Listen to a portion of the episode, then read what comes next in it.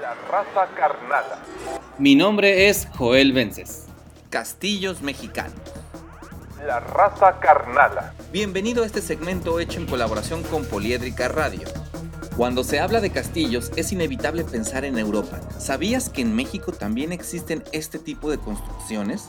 La mayoría de castillos en México eran fortalezas militares, pero también algún excéntrico a lo largo del tiempo quiso y pudo construirse su propio castillo.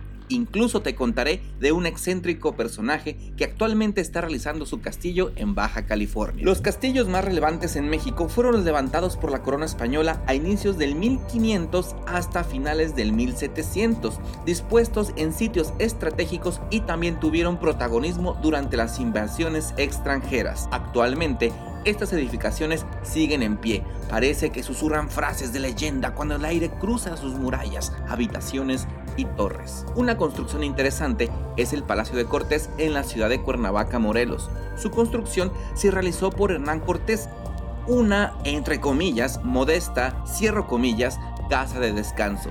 Al igual que las demás edificaciones de esta lista, posee almenas y torres características de un castillo.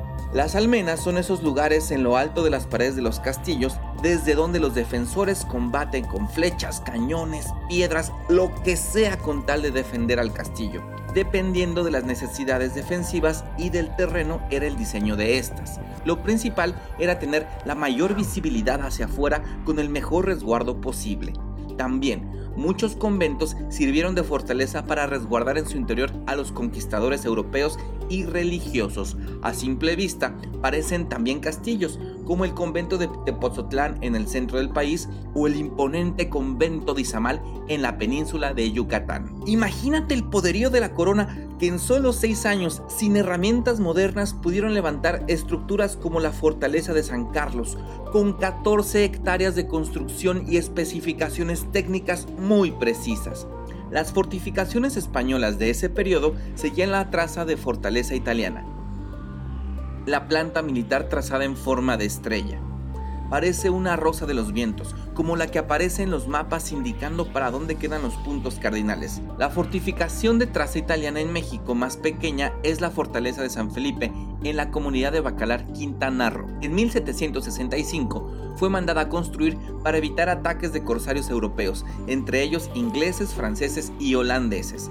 La corona española, para controlar asedios de otras naciones y levantamientos locales, ordena amurallar algunas de las ciudades con mucha relevancia en aquella época, como la ciudad de Veracruz Puerto, Campeche y Mérida. Actualmente no se conserva gran parte de estos muros, pero sí en Campeche. Y para México, antes de los españoles, las grandes murallas también se utilizaban en ciudades antiguas como en Xochicalco, Tulum, Mayapán o Cantona.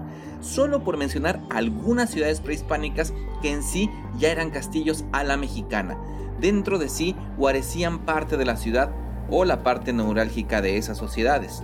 También a nuestro recuento de castillos podemos agregar los distintos fortines militares que se construyeron principalmente a lo largo de la ruta real entre el corazón de la Nueva España y sus costas, para resguardar el camino y vigilar a quien por ahí transitaba. Actualmente el castillo más nuevo del que tengo noticias es el que construye un excéntrico extranjero en Baja California, cerca de la playa de Alicitos. Su fachada es espeluznante, da la sensación de ser un portal al inframundo, tal cual las leyendas del castillo del Escorial en España, que se cuenta fue construido para sellar una entrada al infierno. Un castillo huele a leyenda y nos faltaron por mencionar muchos otros castillos mexicanos. Pero eso será en otra ocasión.